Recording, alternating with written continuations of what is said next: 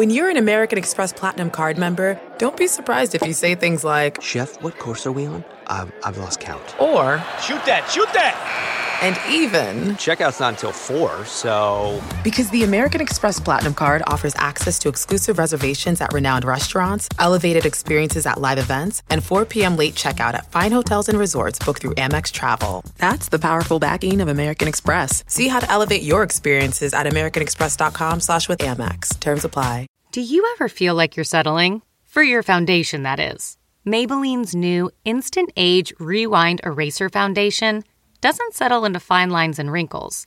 With SPF 20 and moisturizing Pro Vitamin B5, this foundation not only provides medium coverage and a natural finish, but also protects and nourishes your skin. And the best part? The blurring sponge tip applicator makes application a breeze. Say goodbye to cakey, uneven foundation and hello to a flawless, radiant complexion. Try our new foundation today and see the difference for yourself at amazon.com slash instant eraser foundation. Welcome to the ID10T podcast number 994.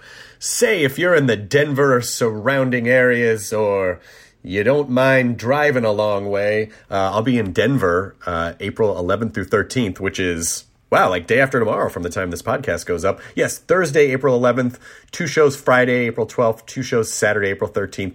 Tickets are going fast, kiddo! So uh, go to comedyworks.com. I will be at the Comedy Works in Larimer Square, which is uh, one of my favorite clubs in the country.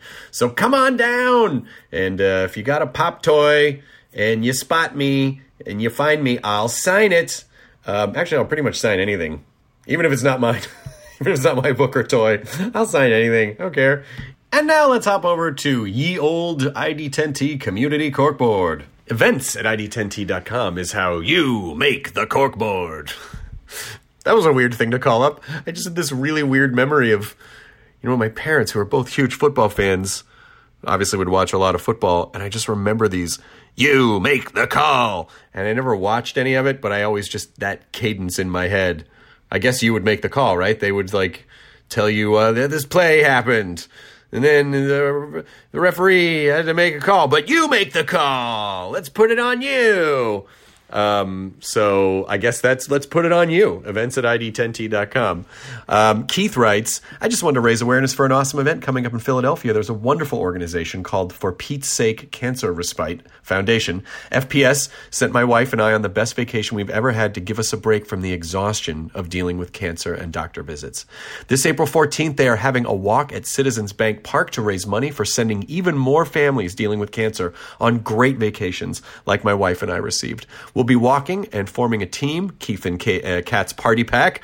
If you'd like to join us for this walk, or even if you'd like to donate to a wonderful cause, please check out takeabreakfromcancer.org. Uh, that is wonderful, Keith, and I'm so uh, I hope I hope you're doing okay, and uh, I send you many hugs, and I'm glad that you were able to to go on a vacation uh, with Kat, and wonderful that you're walking in this. Uh, also, uh, on the corkboard, Alan Sanders, uh, and this is from Walt. Alan Sanders and uh, Walt. doesn't even live his last name. I just say like Walt. You know Walt. It's Walt. Uh, he writes, "My friend Alan Sanders and I have a podcast where we break down the movies of Gene Wilder one minute at a time." That's the best thing I've ever heard. Oh my God. We went through Young Frankenstein last season and working through Blazing Saddles now. Check out The Wilder Ride on any podcatcher or at thewilderride.com. Walt and Alan, that brings me so much fucking joy that you are doing that. I will absolutely listen. I'm so happy right now that this exists in the world. Thank you for making that. Good job. Again, events at id10t.com uh, for whatever thing you're making. This episode is David Harbour, who is promoting Hellboy, which is in theaters April 12th, and on season three of a show called Stranger Things, which the kids apparently watch. Uh, that's on July 4th, America Day, on uh, the Netflix. So, um, David.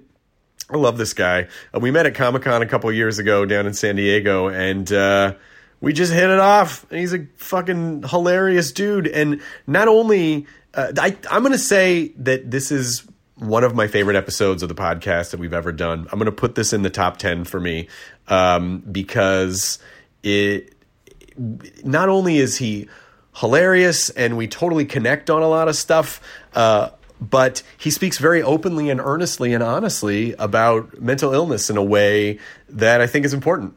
And um, and the whole time, you know, even as serious or or even when the conversation um, uh, f- finds a, a, depth to it, um, it's like the overtone of everything is still really, really, really wonderful and fun. And so I really hope you enjoy listening to this as much as uh, as I enjoyed talking to Dave. So uh, support him. Uh, season three of Stranger Things, July 4th, Hellboy in theaters, April 12th. This episode of the podcast, speaking of support, is brought to you by Squarespace. Hey, you've got an idea in there, stuffed in your back pocket. You got Moxie, kid. I like that about you. Showcase your work, blog or publish content, turn your cool idea into a new website with Squarespace. You're going to get beautiful templates created by world class designers. You're going to get powerful e commerce functionality, allowing you to sell anything online, and the ability to customize the look and feel settings, products, any and more with just a few clicks. This is a new way to buy domains and choose from over 200 extensions, and analytics are going to help you grow in real time. 24 7 award winning customer support. So make it yourself easily create a website uh, by yourself using Squarespace. Uh, you're ready to start a new business, by the way. That's a great way to do it too. Head over to go. Uh, head over to squarespace.com/id10t for a free trial, and then when you're ready to launch, use the offer code ID10t, and you're going to save 10% off your first purchase of a website or domain. Thanks to Squarespace for sponsoring this episode of the ID10t podcast number 994 with Mr. David Harbour. Here we go, Stranger Things. I like these Stranger Things. Normal things are fine, but I prefer the stranger ones. Now we roll the Stranger Things. Initiating ID10T protocol.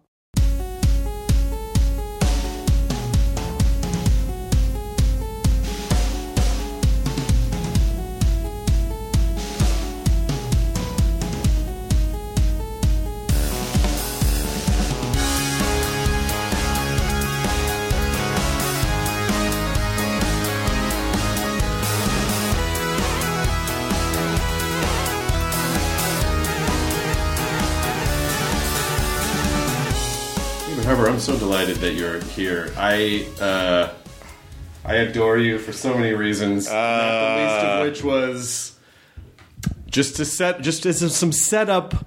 A couple years ago, you came up to me at a Comic Con event and said, "Shipmates," and I was like, Wait, like, this is all I want to talk about. You realize I'm so happy that you started on with it because I was like, before we get to me, I'd like the listeners of this particular podcast to know. Mm-hmm. I mean, do people know? Do people recognize you for this? Do, I mean, you know, it has to be old old guys like me. Yeah, Shipmates is one of those weird. Shipmates is one of those. It was a weird slice of time that a handful of people. Not everyone remembers it. It was not a big show, but a handful of people, for whatever reason, are like, "Oh my god!" And I don't know what it was. It was you. It was you. There was. Because it used to come on. God, I remember it was like, because I've been living in New York, 24 years old or something.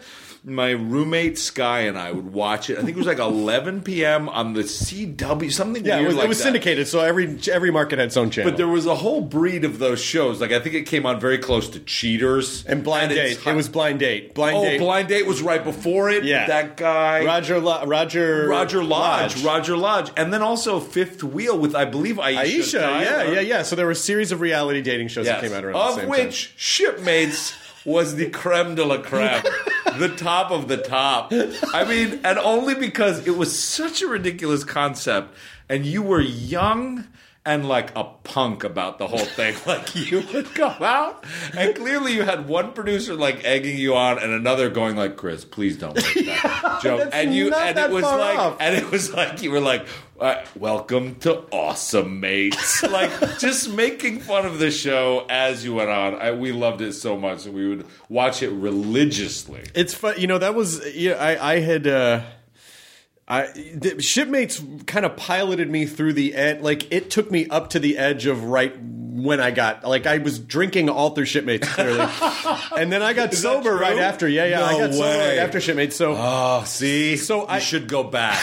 I mean, I hate to be that guy, but like, ah, let's go. Let's bring in the tequila because You know- there was an edge. I worry about that too. Don't you, ed- worry, do you ever worry about that? about what? About like losing your edge a little bit around that stuff? Nah, nah, I- it doesn't. I think that's a that's a myth. Well, I worry about it for you. I appreciate that. Shipmates, the work on shipmates. Well, that, you know, it was funny the, because what you said was pretty right on. Which you, which you go, you go. I just loved.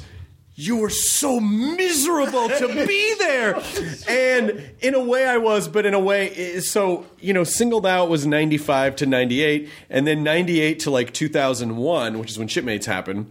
Um, it was really like just trying to get work, and I was, you know, I was really discovering the true um, uh, uh, de- limits of my alcoholism, and uh, I was really expl- taking it as far as I could go. Yeah, yeah. And you know, shipmates. The offer came in for shipmates, and Blind Date was very popular, and I was like. No, I don't want to do a reality dating show. By the way, I had no other job prospects. Yeah. And so w- as a result, they just kept offering more and more. Yeah, it, like it doubled and then it doubled. And at a certain point, I was like, shit, I don't have any money. What am I doing? And Then so I. integrity starts to melt. It's, yeah, then, away. then you're like, well. gets you can- replaced with dollar signs. Absolutely. Oh yeah. And so I said to them, look, I will do the show, but you have to let me say whatever I want. Like I need Oh, to be oh, able to make fun of the show. And they said, sure. And they let me.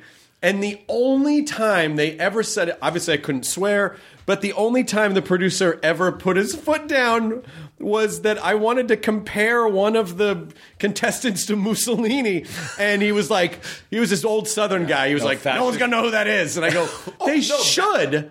And that was the only reason he didn't. He was like, no, they're not going to know who that is. Meanwhile, I was making all these Harry Potter references and, and, and shitting on the show. And all of that was fine. But Mussolini, they drew the line. Oh at. my god, that's surprising, and not even as an ideological point. Not No. even the fact that like he was a fascist dictator. No. That's a cruel thing to No one's say. gonna know It's who that. No one's gonna get the reference. Yeah, yeah, exactly. And I'm like, Oh my god, that's Yeah. so funny to me. Like this whole trajectory. I'm very interested in the trajectory of careers of you know comedians, actors, that whole thing that go into like the hosting sort of genre, right? Yeah. Like like I was watching this Perfect Bid. Um, Uh, documentary, and it's about a Mm-hmm. oh, guy the, on the, the, Price, Price is right. right. Yeah, it's a great documentary. yeah, but it's like even that guy, the guy who was the Price is Right uh, guy, Bob Barker or Yeah. whatever, like him starting sort of in because it was a different world back then. It was like television and like, Yeah. you know you're sort of in television and then you become like a but becoming like a game show host sort of thing. Mm-hmm. Yeah. is like a whole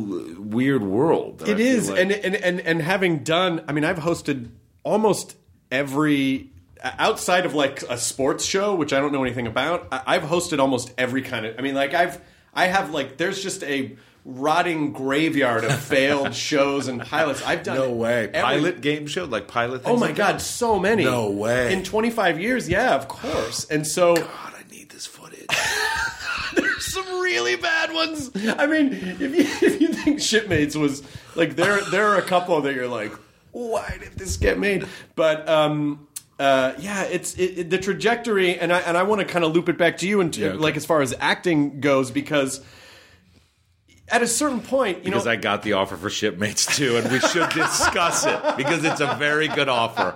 No, sorry, go ahead. It'd be funny if you're like, Loop I turned back. down Shipmates. I turned down Stranger Things. Arguably, was not a good choice on my part. I really probably a should have different taken way it. to go. Totally It's a different, way, to go. But you know, I mean, listen, I I went through a a hundred pilot seasons, and I was trying Yeah, to. I did okay. I did sitcom pilots, and I wanted to be. But your actor. initial thing was a stand-up, correct? It was stand up, and then like you Like, know, did you take acting classes? I, a couple, not many, but Okay. I, but Yeah. in the nineties, your trajectory was more like I'm a writer comedian sort of thing. Yeah, and so in the '90s, you know, everyone was trying to recreate Friends, and so I was uh, I was auditioning for all these Matt Perry roles, and I was falling into this into this space between. Oh, he's not like handsome enough to be the leading man, but he's Right. not like shitty looking enough to be the shitty friend, and so and this is where it circles back to me. and then Meant the audition process. I realized, kind of like what Steve Martin said in his book. Like I knew that there were just people who were better at auditioning, better at sitcomming, better at acting, better. I mean, I'm pretty good once you get me on a set. But the audition process just killed me, and so I- Really? yeah, I just Oh, wasn't. I wasn't good at it. And so Why you would get nervous, or you're just bad at uh, revealing your talents in that setting? I think I just got all in my head. Yeah, yeah. With You'd auditioning? I was overthinking Yeah, it, yeah. and also with hosting and stand up. At a certain point, I kind of realized I kind of like being myself, and I kind of like the freedom to move rather than being sort of locked into someone else's thing. Yeah, and I think yeah, that's what it came down to. Because uh, did you ever do like groundlings or improv classes or anything like that? Never. Never. I'm terrified of that improv stuff. Really? I mean, I, I now tend to like improv within uh, acting or within, you know, scenes. Yeah. But I, I don't like the groundling stuff because I feel like the focus is to be funny. Mm-hmm. And that, uh, ugh, that just shuts me down so hard. But you are funny though. That's weird yes, to me. when I don't care. Right. But when I care and or when I feel like there's a directive or a goal, Yeah. everything in my being in so many ways. I mean, it's probably why I've been wildly unsuccessful for so long because there's something in my being that just recedes and just goes inside of myself. I'm so I I I hate that. I hate the pressure to I mean, that's part of my sort of what I consider my artistic nature is to like be not results oriented. You know what right, I mean? which To is be- the best way to be. Right. because right. you can't really be disappointed if you're not if you're process oriented. You everything has a process. I like that. The fact that you can't be disappointed. Like, You can't You be- can't really think you're terrible. It's true. Yeah. But no, but but like if you're not result oriented, because you can't control the result. You can't control if you're going to get jobs. You can't control if those jobs are going to be hit shows. Exactly. I mean, when you exactly. did when you did Stranger Things, where like, okay, we're going to do this Netflix show. Who the fuck knows what's this? is oh gonna be yeah. about? Oh yeah. Beyond who the fuck knows. I don't even mean- think Netflix initially expected it. I think they were just like, let's just put it on and see what happens. And then within an hour, people were like, have you fucking seen the show? Like it, it, it was a phenomenon. Well, that's exactly what happened. Although Netflix would claim that that was all master plan, masterminded by their way of wanting people to have ownership of the show. Like, because I was terrified. Like the week. The week before it came out, there were no ads. Right. Like on buses, billboards, and like you, you walk around New York and it's just like, you know, at the time it was like House of Cards, Orange is New Black, or all these huge Netflix shows, just so much money. And I had a friend who's on a very popular, like, CW show and was like, "Yeah, man, they're burying it. Like they don't like it, they're burying it." And I was like, "Oh my god, my big shot." And I've blown it and we've all blown it. And then and then I was like, and now they claim, and the show came out, and what's so gratifying is that it was a grassroots success. Yeah. That like it wasn't hyped to death. It was like people just grabbed the show and were like, "This is the." And now Netflix sort of. I was like, I went back to them, some of the people, and I was like, "Why didn't you guys advertise the show?" And they were like, "Well, that's our way of letting people take ownership for the show." I was like, "That's very clever Guys, and also really on. cost effective, isn't it?" Mm, can't I they know. just say like, you know what? It just was a hitch. We didn't see it coming, and it just was. A yeah. I- yeah. I don't know. I mean, because they claim to have been behind it, but then like that was the thing. Like it, it was a weird opening. But that's the thing that makes it all the sweeter is the fact that it wasn't hyped at all. People didn't know about it. Right. And I think it did have this thing for people where they were like, whoa, there's just this gem out there that like I can tell my friends about. Nobody shoved it down my throat. Yeah, that's that's the other part of it too. I think especially the kind of audience. I mean, it, it is one of those magical things that if you if you understand all the deep rooted nerd shit that's going on in the show, like there's a magical level of that. But even if you don't get that. There's still a very cool human sci-fi story Yeah. that's going on. That it's like all, all the all the nerd deep nerd trench stuff is a bonus. And Right. so it's it's somehow inclusive of everyone, every audience. And you're right. And- But I think that audience loved discovering things, like you said, rather than having it shoved down their throats. And it just shows that nothing can substitute for a good word of mouth um, that, that you can't control. And just like a good show, just Yeah. a good product. I mean, the thing, the thing that was so interesting is I, I, we're gonna nerd out here, right? This is the nerd podcast. Yeah, yeah, it is, right? yeah, yeah. Okay, I'm gonna have big confessions here. I think people know this about me already, but like. I'm a Twitch TV guy. I like the, that's even. That's even. Oh my god! If we get into that, I'm Well, I in remember, trouble. I, I remember getting a But, text uh, from you after I hosted BlizzCon. Oh, you're like, no. I'm like, you're watching Oh, yeah, the BlizzCon. I was watching the BlizzCon. You were terrific, by the way. Oh, but yes, I, I watched the Twitch stuff, and the one thing Netflix did do is they put it out. They had their own Twitch channel. They had a couple streamers come on and do some stuff, and they had like you could say things in the chat like "turn on the lights" or mm-hmm. something. They would like do things in the lights, and they did make the first eight minutes available mm-hmm. to the public as like a big teaser for the first season, and people were so nasty. You know, fans are like if they don't know something or something's weird, sometimes they can just like get nasty about it. And they were mm-hmm. so nasty about it. And then the eight minutes, and I watched that evening, like it was like maybe a week before it came out or something. I watched that evening these like streamers be really nasty about it, and then watch the eight minutes and be like, oh, it's, it looks okay, like, you know, and it slowly started to turn. But it was this thing. There was even a backlash, even in that community around it being like a fake Spielberg thing or like a why do we need this stupid crap, you know, blah, blah. and then and then there's just the quality of the the show where you just started to see it emerge. It's so funny to me that someone on a game streaming platform be like, "Why do we need this?" It's like, why do you need the thing you're complaining about it on? You don't need any of this. Come on, man. so little. I mean, kidding? Like that's you know that's all of us. We're know, like the know, worst. I I'm like the biggest offender, though. I have to say, like I'm the guy who's like, yeah, I hate this. This is terrible. What were they thinking? It's fun to shit on new things. I think. like it just sort of, it sort of gives you, a, you know, ma- it makes everyone kind of feel like autonomous in a very royal way. It's like, take it away. Like you haven't even looked at it. I don't need it. Wait, bring it back. It's not that bad. You know, like it's the, the, the initial defense response. Exactly. Are you still playing Warcraft right now?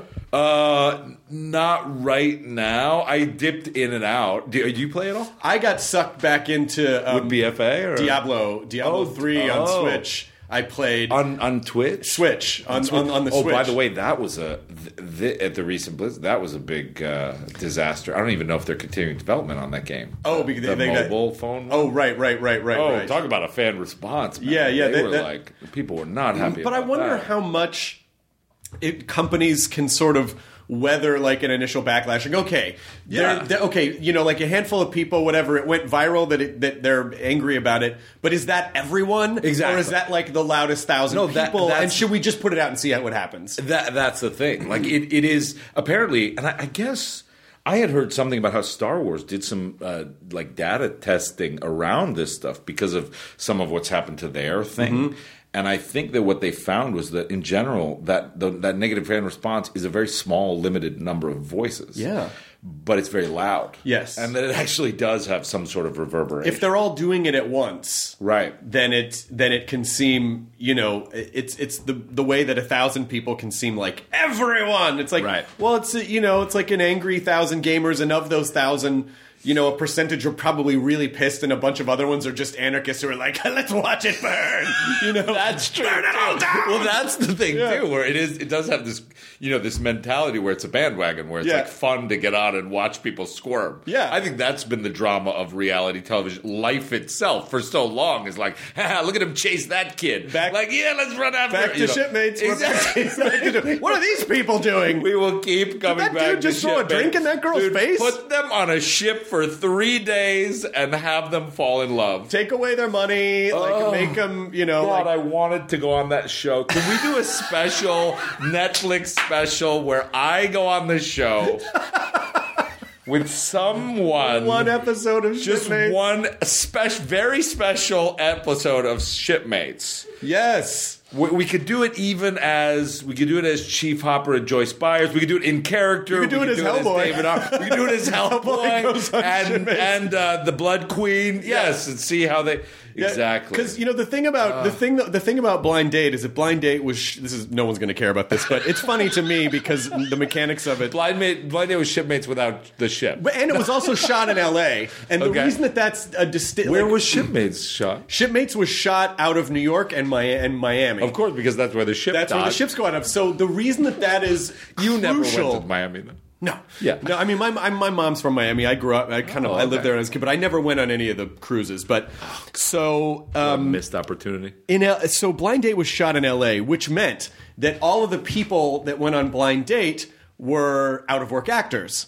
All the people who went oh, on shipmates were like barbacks, bouncers, people in beautician school. Yeah. They were like the real deal. Like, I don't have to take this fucking bullshit. You know, like you can't tell me what to. You know, and so like on on blind date, it was very polished, and they were very like performy. Right. And our people were like real deal, hungover, imprisoned on a sh- carnival cruise ship for three to five days, miserable, penniless. Like every, it was just every element was like, how are we gonna? How far can we push these people to create friction? And then on top of that, they were casting, you know. Colorful personalities, Of like people, of course. and so it was. I always said Shipmates was great for television and terrible for humanity.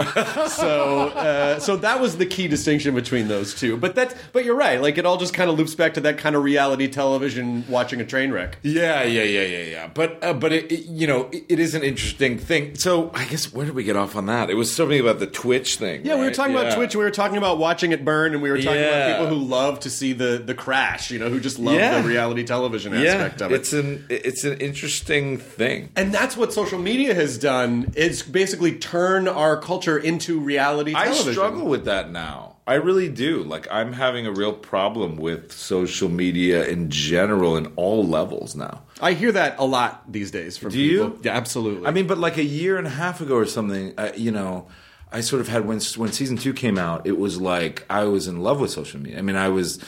You know, I was making all these funny posts about me looking like Joe Keery or looking like Natalia Dyer or whatever, and like I was doing Twitter challenges with kids to take their high school photos, and I, I felt this sort of warm. It felt like a warm, fun cocktail party, Right. That uh, you know has started to turn for me to this weird thing where it's like it just does. It feels like um, like what what are we do? What are we doing anymore? We're just yelling at each other now. Well, that's the thing. Like, so it's, it's sort of like if if you're at like a New Year's Eve party and it's really fun, and halfway through everybody's drunk now. a bunch of yeah, everyone's drunk. Right. and then a bunch of robots come in and they're like. Okay, now this is gonna this is battle royale now. So the Right. loudest, angriest, you know, because you know the, the the algorithms kind of prioritize the most extreme points of view across every sector. So Right. the loudest, you know, most superlative, and usually that's angry, get upvoted, and then in turn, those seem to be the most important. Right. And they're not necessarily, but that's just how it's prioritized to create increase engagement because people rally around. They just want drama. They just want the drama and that engage and and it's creating sort of a not entirely, I think, true full scope of what the world is. It's sort of like what you said. Oh, a thousand people can make it seem like everyone. It's like, well, this is a very specific. I find it to be actually the direct opposite of the world. Like I live in New York, and so I walk around, and people that I interact with on a daily basis are not this way. No. Uh, and then you either either way, you know. I have nuanced conversations with people all the time. In, in person, are- yes, that- that's how people are supposed to communicate. right? But also that we, you know, care about each other's feelings and ca- care about each other's well-being, and uh, you can sort of feel that when you when you have a human interaction with someone. You're like, oh, when I'm talking to you, I feel like you're listening to me and you care about me. And you might disagree with me or get angry with me, but still, you consider me a human being. And and then it, it broadens and broadens and broadens to this place now where it's just like, and it doesn't even matter what point of view I agree with anymore. Right. It's not like, you know, I'm a leftist or I'm a rightist or I'm a, you know, fan of this or a fan of that or I'm a, you know, I want these rights or that rights. It's more just like the vitriol and the, the idea that, um, you know, we, we, as you say, like the only way to get heard is to scream super loud or be as provocative as you possibly can. Yeah. And like those gentle voices of like a nuanced sanity that may be compromised, that may live in a world of compromise, that may live in an imperfect world and be accepting of that. All these things are lost. And it's, so in that way, I just get like, it, it does feel like candy. It's like I'll go on sometimes and I'll like, you know, I'll get fired up. Like people either be like, yeah, man, or they'll be like, "Fuck you," and it, but it feels like I'm eating candy and then I step away and I'm like, like I'm still kind of buzzing. It's, walking almost, it's almost like street. social cocaine. Yeah, You're like, exactly. fuck. Oh, let's, oh, let's fucking take it on on. I can't get hard. Exactly, I can't get hard. exactly. Oh, what's happening? You know, and so it's it, it is because I think um, you know the people who want to have nuanced conversations, they're just not. They're too healthy to compete with the the loud voices and and social media is a great supplemental form of communication but it has begun to supplant what we view as the full scope of our human experience, and it's really not. It, like, and I'm so glad to hear you say that. It really, really, really is not. It just seems that way if you're on social media all day long. If that's all you're Exactly. looking at. And the fact that the news media now takes its cue from social media is crazy to me.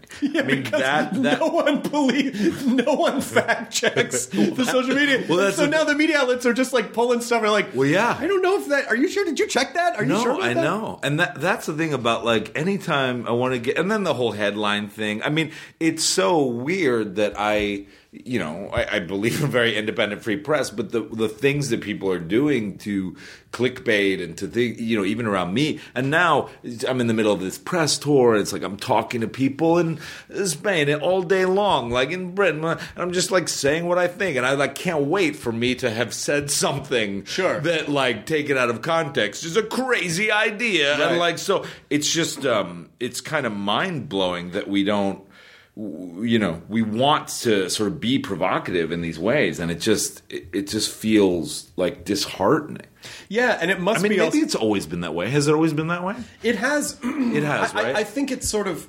It's you know when you think about the when you think about uh, when the difference between World War II and Vietnam, and Vietnam Right. was a televised war. And I'm sure people at that time were like, "Oh my God, was it always like this?" And it's like, "Yeah, you just Yeah. didn't, you know, there, you just weren't seeing everything." And now we're just we're seeing everything, but what we're focusing on is the most negative stuff because that's the stuff that taps at our insecurities. That's the stuff that engages our you know sense of justice and that's the stuff that it just it's the most emotive and Yes. and i think you i think we can be addicted to negativity in a very Yes. dangerous way and in a way that i think sociologists like 50 or 100 years from now will be like oh my god what were they you know Yeah.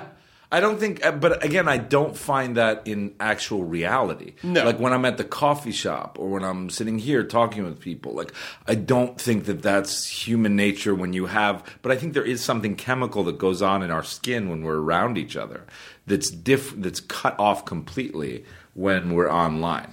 Yeah, And, and- and I think it becomes, maybe it's just the idea that you're a, fleshy creature that could get you know messed with or something. And so you'd seek to understand each other or come together in some sort of way. You don't just like you know but but, but i think there is something that happens online when that stuff is cut off that just gets it does just moves toward that. Well, look, you know, when you when you look at the history of human evolution and how in the last 25 years a, this whole this form of communication that has not really ever existed before it's like our brains did not evolve to catch up with this like we are evolved to be around each other and be communal and Yes. to look at each other and to read you know language wor- the words you use are a small percentage of language Yeah. and so it it's but now when we're just looking at words and it's depersonalized I mean, of course we're not evolved to handle that yet, and of course Right. it's so fucking crazy and weird. So But even these concepts, I mean, it is so funny how quickly we're advancing now. Because even the concept of like,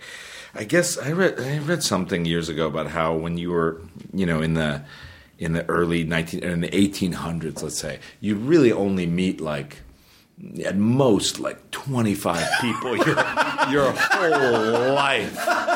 And like and like the idea that the modern world is we're just too interconnected. So so these ideas of love that they had in like you know the 1800s and and what that means today in terms of just the amount of interaction that you have Oh, yeah. the amount you could obsess about someone or all you know these really fundamental societal concepts that are starting to be deconstructed or as you say community itself Well, yeah, yeah, yeah. When the entire when when you know when your community before was you know maybe even if you lived in a big city, it was a few thousand, maybe a few thousand people. You're right. You probably knew a handful of those people. Yeah. And now a community is like you know billions. Of, like the whole world is localized. Like, Yeah. that's that's that's really head trippy. But I think I think you're right. I think it is important to force ourselves to just step away from it and just go have like we have to take on the responsibility to go have real human interactions. Yeah, I mean, and it's an interesting thing because I, I was very, very into it for, like, as I say, like about a year and a half ago. Like, I was really having a great time on it. And then, um, you know, things started to blah, blah, and I started to want to talk about more, a little more complicated stuff, and I found like it was just really difficult to. You can't. and so I'm like writing this book now that has been so refreshing because it's like you can actually, and who knows how that'll be. Is it a fiction book or not? No, it's more memoir. It's it has to do with like my experiences around uh, mental illness and things like that, and um, and uh, so, but it's it's very it's very amazing to be able to sit at a desk and formulate an idea that's like 200 pages long mm-hmm. and that has within it all this subtle color of your experience that is and then to go on twitter and to have like whatever 100 characters to like explain your point of view. Right. and there's something even about opinions in general that i started to get just really sick of I was like, because you see it on the talk show, on the news shows, and on CNN and Fox News, all these things where it's like everybody's just so full of opinions, and it seems like things are not, you know. I just want people to stop having so many opinions and just to, like, like it would be great. I think it would be so interesting to see on one of these like CNN pu- pundit shows or something to have them talk about something, to have somebody lay down something, and then just to have them all just stop and just think about it for like a minute. And you know that would never happen on television because people are so quick, but it would be really interesting to just watch people just even in the act of just thinking and considering. Well, I think I think a show whose rules were. uh, I mean, I, for for a while I was considering. I'm not going to do it because I don't have time or energy to do another podcast. But to basically have something that's along the lines of like a polite discourse, where it's like you know you get two people from opposing views, Yeah.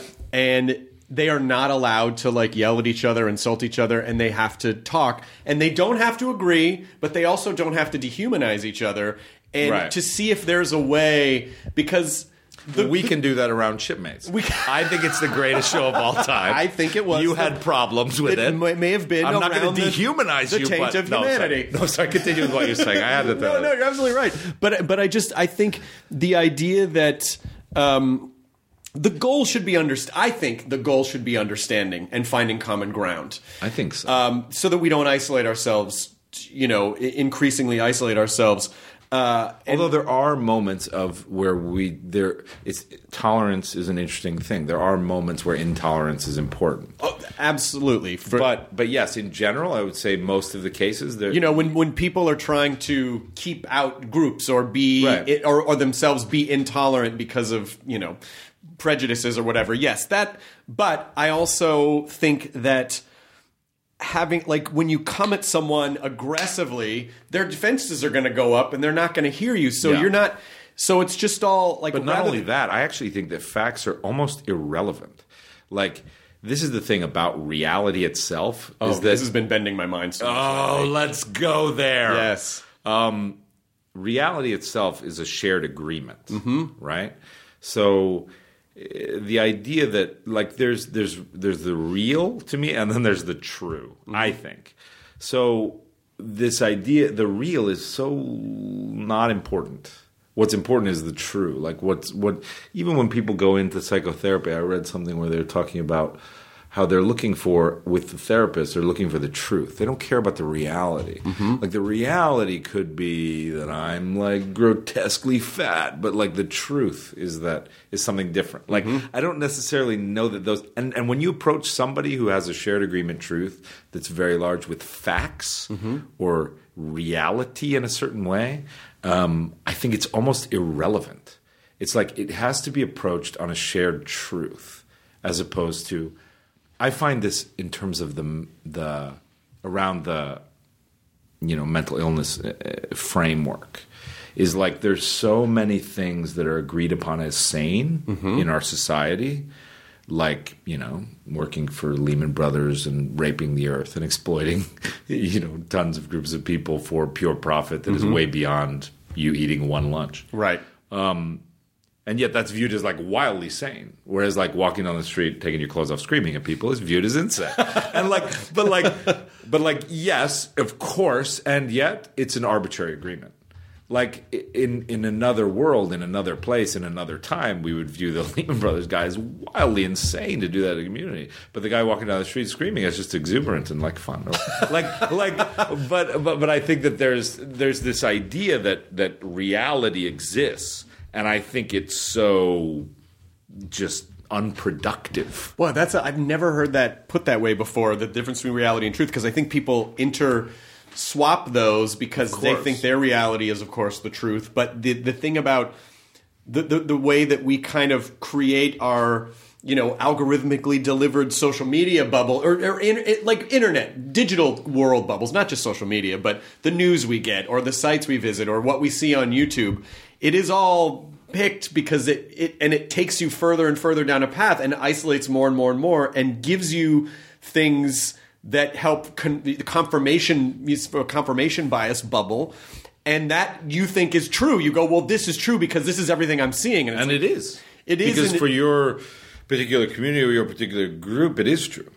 I mean, the interesting thing, even in terms of like the m- mental illness community, is something like back in the 40s, women, you could sort of be married and say to your wife, like, you're crazy, I'm putting you in the asylum. And there was something called hysteria. Yeah, that, like, yeah, yeah. Existed, right? Yeah. And like now, you know, thank God, women have been like, we just see the world differently than you guys do. And you're like, no, no, no, this is the way it is. Like, I think for years, white guys have been like, this is the way it is. This is the reality. And, and other groups of people are like, actually, we view reality differently. And that it's been an incorporation of these different groups, but, um, and these different realities. But the actual, and the actual realities themselves, I think are almost like literal. And so to approach, broaching someone's reality or their truth with simple facts is like is like almost like throwing pebbles at a, a tsunami. At a- at a di- yeah. It's- yeah, it's yeah, at a dino, at a T Rex. It's like, what are you doing? Like use use the shared inherent truths or the hypocrisy behind them or whatever it is, but facts, like you know, and that's the interesting thing where it's almost like I'm almost like uh, in the fake news camp, or like, I- which is you know, I'm very liberal in my politics, but I. But, but I understand uh, th- this idea of like taking responsibility for our shared agreements and moving forward with that, as opposed to going like, no, the fact is this, the fact is this, and really trying to approach uh, you know, creating a reality together as opposed to like, because that's what I find on Twitter all the time is this, is like people like somebody saying something and then somebody throwing facts at them and then the other person like throwing facts back. And facts are all selective. Right. You know? And so that's what I, I get so frustrated with. I'm like, you're not approaching their reality or their community in a certain way. You're, you're approaching them with these pebbles. And it just feels like a bunch of irrelevant, you know, pebble throwing as Yeah. opposed to truly trying to understand the mindset of the reality, the mindset of the truth, and giving the truth itself the respect that someone's truth deserves, be it as insane as you want to think it is. I mean, you know, still giving it the respect of it being truth as opposed to just wrong. Well, we're we're kind of living in opinion is fact era, and people rather than trying to, I mean, like in any situation. And I think this might have been like a, a David Allen getting things done, or was it a David Allen? I don't know. It's it's a it's sort of a productivity thing, like how to be an effectively productive person. Yeah, yeah. You have to seek first to understand, Yes. and but people tend only to seek first to protect their own opinion Yes. rather than because it's very painful it is a painful and, and it requires a lot of energy to go you know i might not know all the fact i might be wrong i might and that's and so people are so protective and they can go down trenches where they don't have to be challenged where they're just you know confirmed confirmed confirmed and Wait, so like, are you a, are you a? I know we're not supposed to talk about this on the level of radio, film, or television, but are you an AA guy? You know, I, I I'm not. I'm sober. Um, I I have complete respect for AA.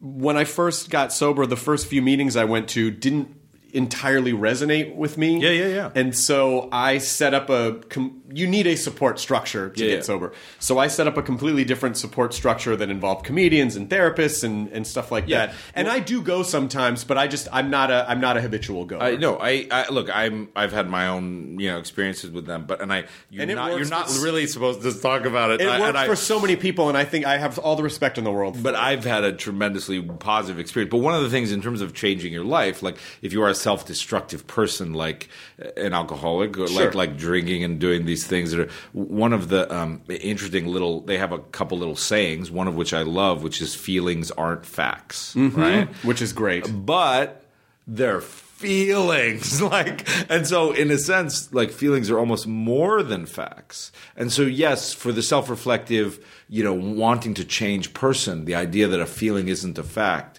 is a great thing mm-hmm. because they're open and responsive to that. But the reason why you you you offer this to someone when they're in a rigid state is because in our normal waking life i feel like facts are um, facts are so irrelevant. Mm-hmm. Like, and even for me, in terms of my neurosis, like you know, I could have all the facts in the world that I have, you know, whatever, you know, friends that care about me, or like a you know money in the bank or whatever. But it's just I'm just miserable and I'm gonna die and I'm whatever it is that like my feelings are so important uh, Well- in in my life, and I feel like in terms of approaching um, approaching a changing conversation, this idea of throwing pebbles at my neurosis is silly because my my neurosis is a lot stronger than your facts, and so that's the thing. Even in terms to me, in terms of dealing with shared truths or shared agreements, is like really trying to be able to approach them from the feeling standpoint, which is what you're saying, seeking to understand. Yeah, but that's a, but you're absolutely right that and you know, not a neuroscientist over here, but it feels like the way that our brains work is that,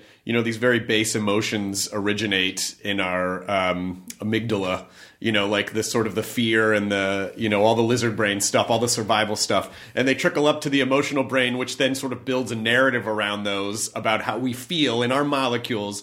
And then our higher brain functions just you know, like however we've learned or been conditioned, sort of picks and sorts through, okay, I'm going to sort this here, I'll put this here. Now I'm going to make the choices for my life.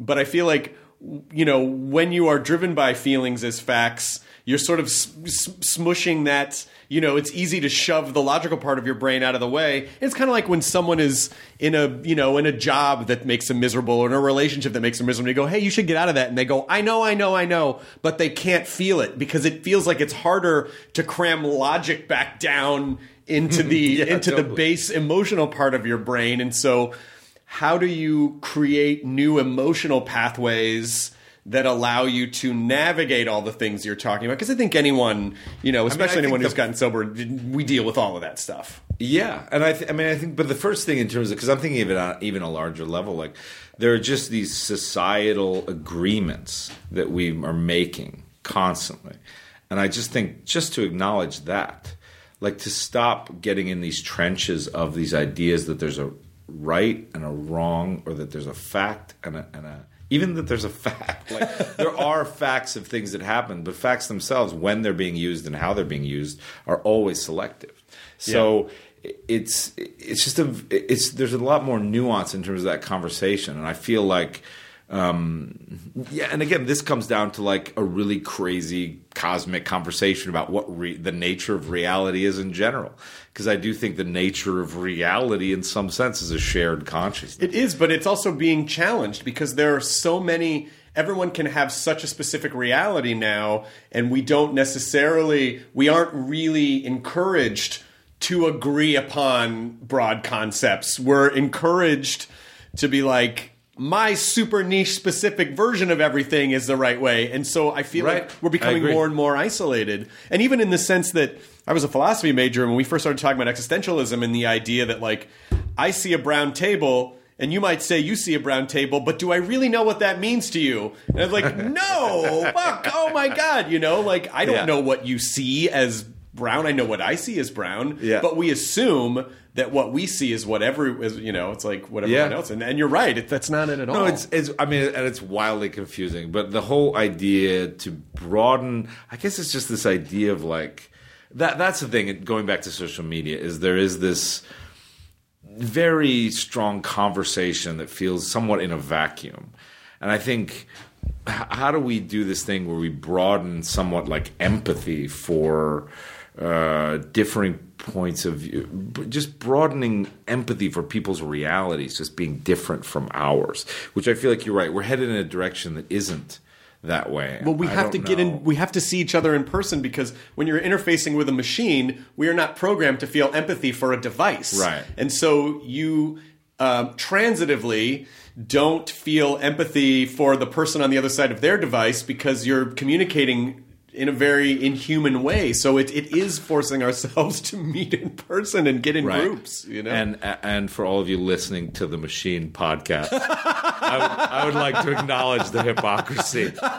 and the duality of the fact that we all live amidst the hypocrisy constantly. No, what's going to happen is that David and I are going to come do a podcast for each and every we're person who. to. We're gonna go shake your hands. I want to hear about your. I want to hear about your book. I want to if you want to talk Yeah, about it because about it? Okay, it's um, because oh it- my god, this is really gonna lock me into having to write it.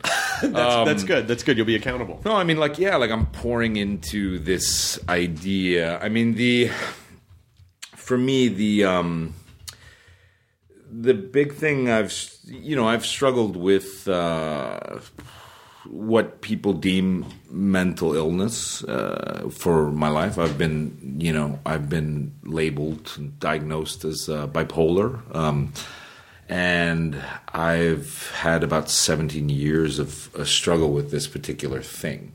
Um, and it's been very complicated. Uh, and so I was asked by some people who liked my writing just on like, you know, silly platforms like they liked like my Instagram posts or something, just the way I sort of turn things. And that, and I got asked what I would like to write about. And really for me, uh, that the, the, it it initially sort of began as this just you know thinking about my struggles with mental illness and now it's become like a whole thing about almost about reality itself and um and just about me and my own identity in a weird way. You know what i mean? Like and and i've explored because i've been through the gamut of a lot of different things with this. Like there's the medical model, and I do take a medication, which I have taken for a long time. Um, I don't uh, particularly like taking it, and I also sort of, as I say, living the duality. Like I, I take and live in this world, but I also sort of don't agree with the world in a lot of ways. Uh, um, so I sort of live this duality, and the thing that I've found most of all, as I've like, as I've spiraled around, is like bipolar and even schizophrenia in terms of the things that I've read uh, is like really some kind of search for identity. It feels like to me, and there is there's some there's little evidence to reconcile a biological component, but there's a lot of evidence to reconcile like a social component to it. Right? Like there are these drugs that we have in the world that do things to the brain in a certain way but the broader context is that there is trauma i feel like in all of us that needs to be reconciled mm-hmm. be it in various different ways. And and and you know that that trauma exists even as we say like i think even dealing with twitter is a trauma can be a traumatic event. Like Sure. like so how we are in the social world as social animals is just something that I'm trying to explore with this, and it's come up a lot around my identity, and it comes up around being an actor, um, you know, and so in a way, it it charts my the book will chart my experiences with this, and also the ways that I've used through, you know, because alcohol for me was a big one at one point. Um, and then there's various forms of acting out, and then there's various creative, really positive forms uh, that have been very good, and uh, and then, but but it's all been seeking this identity, which I find these alternative therapies very interesting. Like there's people like Frieda Fromm Reichmann. Um, and uh, George Atwood, uh, Frieda Fromm Reichmann, sort of was the therapist. You ever hear that book? I never promised you a rose garden. No. Okay, there's a book called I Never Promised You a Rose Garden, which is basically about a schizophrenic uh, woman who be who gets cured of schizophrenia through intensive like talk therapy um, with no medication, and um, the thrust behind some of these theories, and this guy George Atwood talks about this amazing thing, which is you know like I'll give you a case study, simple thing was like this woman was convinced that they're you know schizophrenic convinced that they're vampires. Like everyone's a vampire. Like all these vampires coming to get me uh. and he and a lot of times what happens with crazy people is you medicate the crap out of them. You're like vampires don't exist. Here's a bunch of medications. Sit the hell down. Let's get back to reality right but what this guy atwood went in and said your family are like vampires they suck you dry every time i So he hit it head on and gave her a, a, a. He tried to take the literal and say, well, this is metaphorical, and you're not wrong from this point of view. Correct, but not even. I mean, the interesting thing about shared agreements, and this is where I get, is that like the literal and the metaphoric are so are so uh, mundanely connected to us on such on such a visceral level that the idea that your head could spiral off into metaphor, your brain could spiral off into metaphor in a weird way. Like for example, even money. Like we walk around and we hand these like green, like we hand metaphors around. Or now it's not even cash. It's like a card with numbers. It's numbers on a screen. And like we relate to these metaphors so strongly that like if you were to lose all those numbers on a screen, you might jump out of a building and kill yourself. Like it's our society, we're we're a mythical being. We don't exist in the physical world anymore. Our physical needs can be met, but if our social needs aren't met mythically, we dissolve. I, I love that so much right? because I, I've really been stuck on this idea lately that what's been freaking me out a little bit is like, you know, most of the things you are certain about are assumptive.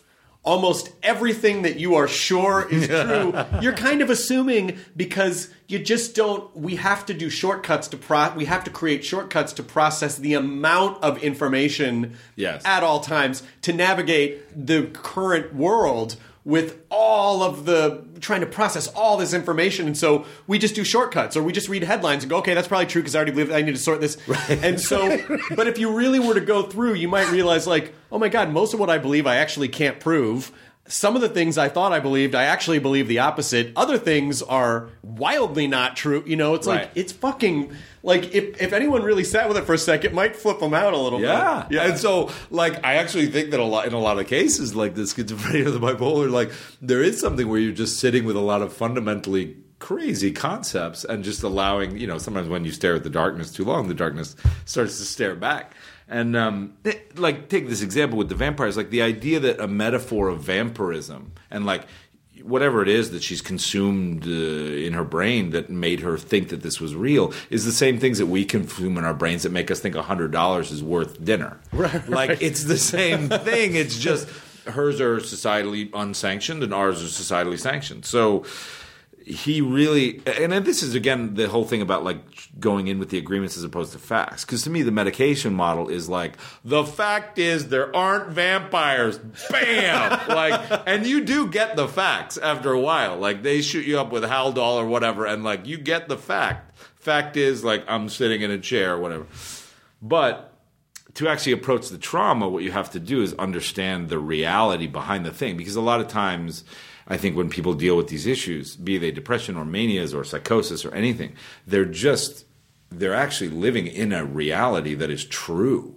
And that when you assault them with pebbles, you're just assaulting a shared social agreement. You're not you're not actually addressing their truth. Mm-hmm. And so this guy went in and sort of addressed their truth. And I have found that on a much more subtle level, like I have been through the ringer with all these different things, and, and now I'm in like psychoanalysis, and and the big thing about psychoanalysis is like, and also even the way the culture has embraced me as an actor and the way that I tell a story, uh, like in a weird way, fame has been very good for my illness. I was going to ask you about that if Yeah. that fucked you up because it it takes you out of some shared social experiences because it's like you know people recognize you now and Right. you're doing bigger and stuff. But I'm glad to hear that it's it's like the first person that I've heard. Oh, really? oh, it's actually been really good. Yeah. people are like, ah, it's I, mean, I, t- I tell you what's great about it is uh, because I used to be just like some wacko uh, artist in the East Village who could walk around and like be a little nuts, and now I feel a little responsibility to being like being like more sane. So there's a part of that, and you also do feel part of a larger community where people just kind of know you. Like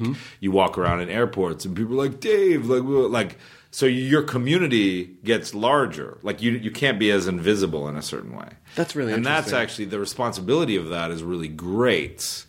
Um, and also, on some level, the validation of the story that, or the stories that I have to tell, is what I've been seeking kind of my whole life. Like, I'd like to think that my art is just purely. It's just purely for the people, Chris. But actually, I have a deep-seated neurosis for you. of need. Of need. Well, actually, and and how how uncomfortable to admit this. The fact that I on some visceral level need people to accept me. I need them to accept my story on a broad level or I go crazy. That's the theme of today's discussion. No, it's um but but this idea that it is liberating to have people go like, "Oh yeah, we get what you're talking about." And then to the dealing with the talk therapy too is a real shared agreement of you know, someone who's a very trained professional being able to see me, see my story, see the story that I'm telling, see the gaps and where it's adding up, and then to be able to really talk it through. But you know, the the funny thing is in terms of how to deal with um, how to deal because I think that we all struggle. Mental illness is becoming a huge. It already is a huge issue, but it's becoming even more. And I know if you are, if you, there's a lot of people that are mentally ill, but also you, I'm sure you love someone who's mentally ill or uh, have a, a parent or a friend or a coworker or who struggles with these ideas. I mean, it touches all of us. And I think the most interesting way to deal with these things is that people get so told because the mentally ill can be exhausting. You know, it's exhausting to have a friend who's like always sad. You're just like, oh, please, I just want to have a cup of coffee. I don't want to have to hear the, or like, you know, someone who's crazy. And so, but I will say that the most validating experiences are those where you can really listen to and believe someone, even if it's resistant, even if you say to them, like, you can't act this way, you know, which I think is important too.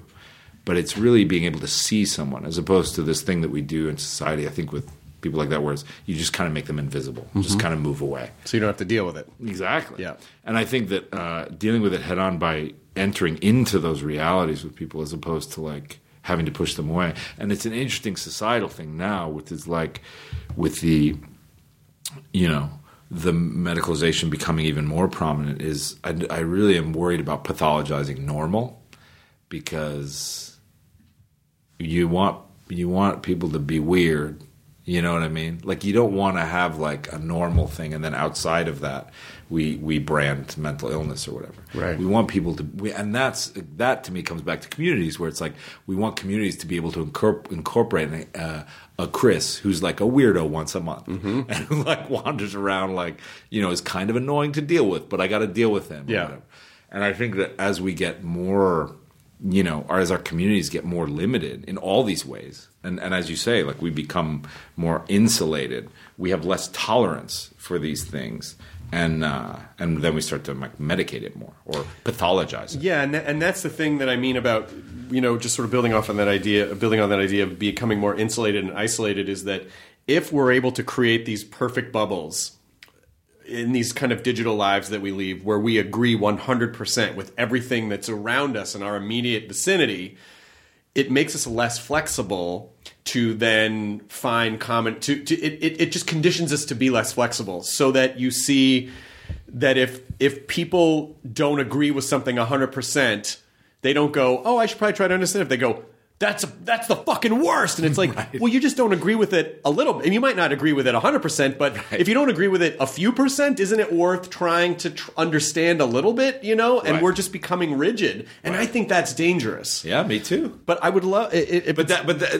the book is like so. The book's you know that's some of the thrust, but also some of it has just been my wacky uh, experiences in an asylum and in with various you know because there's a lot of color to this world as well that I feel like doesn't get talked about enough. There's you know creatives are you know like my my experience with uh, this ride has been very colorfully fun and weird too. So a lot of it's been liberating for me because I get to talk about identity, I get to talk about society, I get to talk about treatments and things like that, and also I get to like tell fucking hilarious, fun stories that I've never told about you know this world. Well, and because and it also when you do, and especially when you tell it in that way, it kind of destigmatizes it, Yeah, so that it so, doesn't yeah. seem like them. It's sort of like, oh, this is a like I don't know if you wanted to share an asylum story, you could.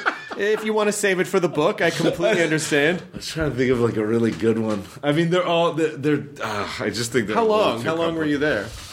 There've been a couple, Mm-hmm. you know. There've been a couple. So uh, in general, the um, the length of stays have been uh, around a week and a half, Mm-hmm. uh, sometimes a week, sometimes two weeks. Um, and in general, it's you know it's classically defined mania, which is um, that it's never violent. Thank God. It's uh, and as with most mental ill manias, they're not violent. I think one of the common misconceptions is that. Uh, you know, manic or uh, even psychotic people are going to kill you, and they're not. They're just confused. Right. Uh, and I think they actually are the victims of violence, uh, like 99% of the time, as opposed to the perpetrators of it. um, because they're doing confusing things. Uh, and so mine have always been related to uh, a search for God in some sense. I think I, I've been, you know, I think many people are, but I'm always looking. I've been looking for, and I'm actually not looking for it as much, but I have for a lot of my life been looking for the answer, mm-hmm. and not just thinking about living in the question. Oh wow! Oh wow! That's a man. That's a fucking just to hear you say that. It just like I just felt a shift in my brain. Like Yes. oh my god, living in the question. of course, maybe that's it. You know, like maybe maybe that's it. I think it's helpful. It's de- it's very helpful. I well, mean, again, one's very result oriented. Finding the answer is very result oriented. And here I am saying I'm an artist with process, and I and I'm just like all I've been doing my whole life when I go off the rails is like looking for the answer, like looking for the thing that's going to fix it or solve it Yeah, or or that- justify it. Well, I mean, like on a broad level, right? We're all just like uh, gonna die. I mean, that's crazy. Yeah. like it's crazy that we're like gonna go toward this thing where it's like we don't exist anymore, Mm-hmm. and nobody's come back from it. Nobody can tell us what's really. I mean, people can talk about it, but we don't have empirical evidence of like after this body dies. Like there's a place in the clouds. There's this guy Saint Peter. Yeah. it's you in the gates. Yeah. Or there's like we're reincarnated as a turtle, and then you know what I mean. Like I hope I come back as a turtle. Turtles are awesome. I had a box turtle when I was young. That guy was awesome. Barney. Oh. Barney. Oh, it was great. I love Barney. Yeah, now now you're going to go to St. Peter and But, it, but He's he- just gonna, you know what? They're just, and St. Peter's not even gonna look at a book of what you did. He's just gonna look at your browsing history. Like, Yeah, ah, this is oh what you did. no, man! Do not look at my browsing history, Saint Peter. I was in a dark place, Saint Peter. I was just curious. That one doesn't weird me out as much. Like, die, like It- after the- we die, doesn't I don't just doesn't bother. me. Really? I don't care. I don't know why. What? It just doesn't matter. How bother could you me not care? because I didn't know what it was like to not be alive before I was born. I know, but now you do. yeah, but it doesn't. But this it just doesn't. The thing that scares me. What is scares you? Dread, like like Yes. dreadful experiences. I think Yes. that's why. You know, as I've said on the podcast before, more people, you know, like more people are afraid of flying than eating cheeseburgers, despite the fact that heart disease kills way more people than Yes. airplanes. No, it's because true. Why? Well, uh, a heart attack is just a light switch flicking off, and uh, which is how my dad died, and and a, and a going down in a plane is dreadful. Like it sounds terrible, you know. And so, if you're on a plane now, you're safe. Statistically, you're very safe. Everything's going to be fine. But it's just I have flown so much in the past few weeks. is- Like, it is you're okay. You're going to be It all is the fear of dread, but I'm. But I would love to, you know, if it's if you don't mind, like when when you're having an episode, what does it feel like? You know, because Yeah, I yeah, know. yeah. No, this is the- when, when I'm having deep anxiety. Well, here's the thing. Talk about dread, right? The actual thing that I think people fear more than dying is like going crazy because uh, it's like personality death, right? I mean, it's even worse than physical death because you somewhat lose consciousness of your behavior.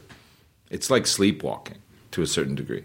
There's a physical component. Like I've learned throughout the years as I've as I've dealt with it as responsibly as I can through, especially through talk therapy, uh, but also with medications and other therapies, um, that there are signs that I can start to get to.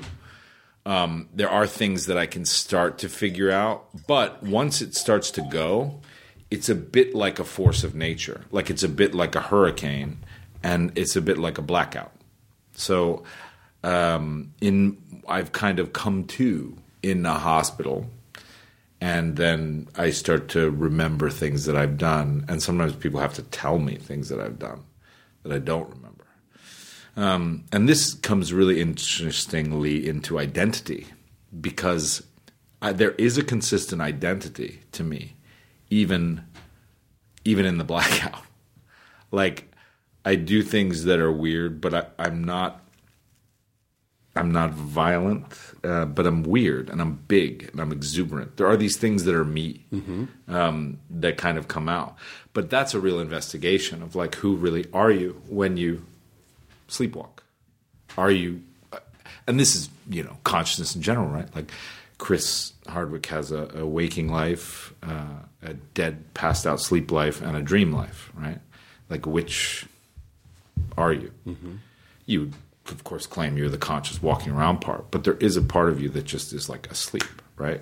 That like hours pass, and like that was you, but you you know, and then there's parts of you where you're in a dream, and it's like that's actually you, but you're in a dream. And it's kind of the same thing on a broader level when this happens. Is like you actually are in a dream world, but you maintain this consistent thread that to me, like as I've been on my spiritual quest too, is I do think some sort of I'm not going to call it the soul, but I'll call it like the intellect or something. There's something that to me there's something that's happening in the trajectory of our, our lives. There's some force that's moving through it, that's moving through our waking life, our dream life, our trajectories, um, and that that force is not necessarily the universe in terms of a conscious divinity, but I do believe sort of an individual intellect divinity uh, of some sense. I don't know how to describe it any, any clearer than that, but there's something in me that's like me.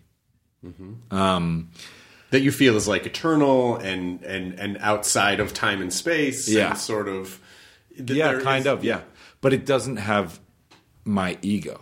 So mm-hmm. the problem with like that's a funny thing to me about reincarnation is like like even guys people re- reincarnation is such a great concept. It's like oh I get to do it again. Like I get to, but the only thing you don't get to take with you is like your own ego. Right. So like the own the own your own knowledge that it's you. Yeah. But there, I do sort of believe in this concept that things are there is causation. I do believe somewhat in causation, uh, not necessarily the AA ideal of like everything happens for a reason. Although I've taken great solace in that when I need to, mm-hmm.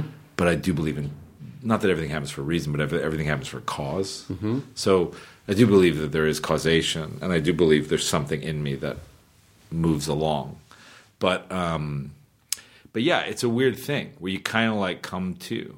And and basically what it is is like for me in terms of the bipolar, it's been there are periods of depression. There are periods where life seems very gray and it's hard to get off the couch and it's hard to stop watching reruns of Shipmate. I wish I could give you episodes. They're, they're like just they don't even exist on the internet. They Like, don't, do No, they? it's just- you must have old video tapes. I don't have any of it. Old Betamax tapes? Nothing. Come on. I'm sorry. I'm buying an old Betamax. I am going to whatever CW studio was for when I go through my next hard time, and I am Sony. watching it on a loop. It was Sony. It was Sony All right, Studios. I'm going to Sony They later. taped over them. They're, Uh, they're no way. They're somewhere in a vault in a sarcophagus where they are. Just their very presence is curing some forms They're of cancer. so- somewhere under, yeah, they're somewhere under a sarcophagus, and it's going to release like the Exorcist spirit, you know, Um, if someone unearths them.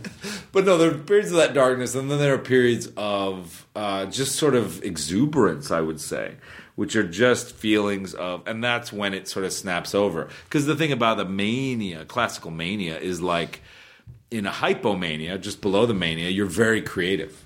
So, like a lot of throughout history, they sort of go through these people that are very creative around hypomanic states, and then they cross over into a place where they get kind of you know, like Ezra Pound or something. You know what I mean? Like create these great cantos, these crazy, like you know, crazy, amazing books, and then just like ended in a mental asylum, like unable to.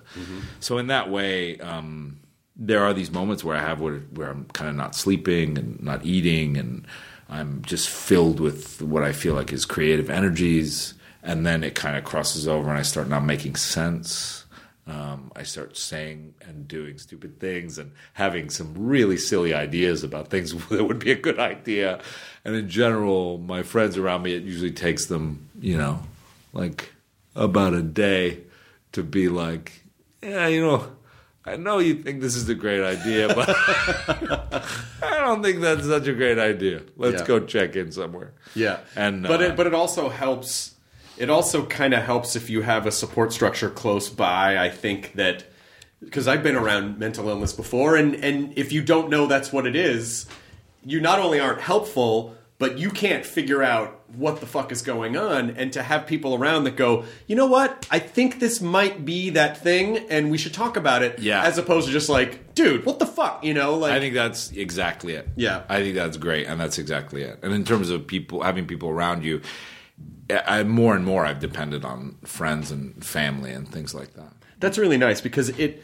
I know like when there's, you know, when whenever I've had like really anxious, like anxiety, like Yeah. really, really deep anxiety, it does create this narrative that um, I know I've felt this before and it didn't turn out to be real, but this time, like, it, Of it- course. it- it's so easy to convince, you know, and being able to take a step back and go, oh, wait a minute, Yeah.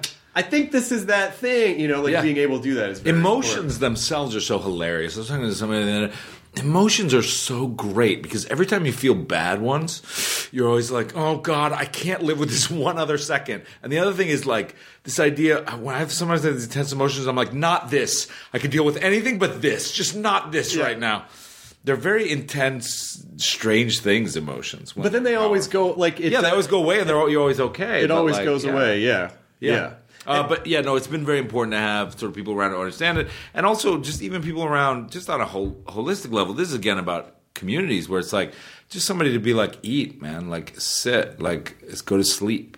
Like there are simple things that I feel like are community things that maybe we did better in, in different times, but like that as a community we can do for each other. That when people do for me, it, it'll help me not have to go to that place. Right, right. Well, and so you, how far into you? How far into the book are you, and when do you think that's gonna? Oh God, I don't know. Okay, you're supposed uh, no, no, no. I'm supposed to turn in a manuscript at the end of this year, but we'll we'll see. I, I mean, I'm right now. I'm just kind of pouring stuff out and kind of structure, you know, p- putting it together as I go. Um, it's one of these things where it's like really interesting. Have you written a book?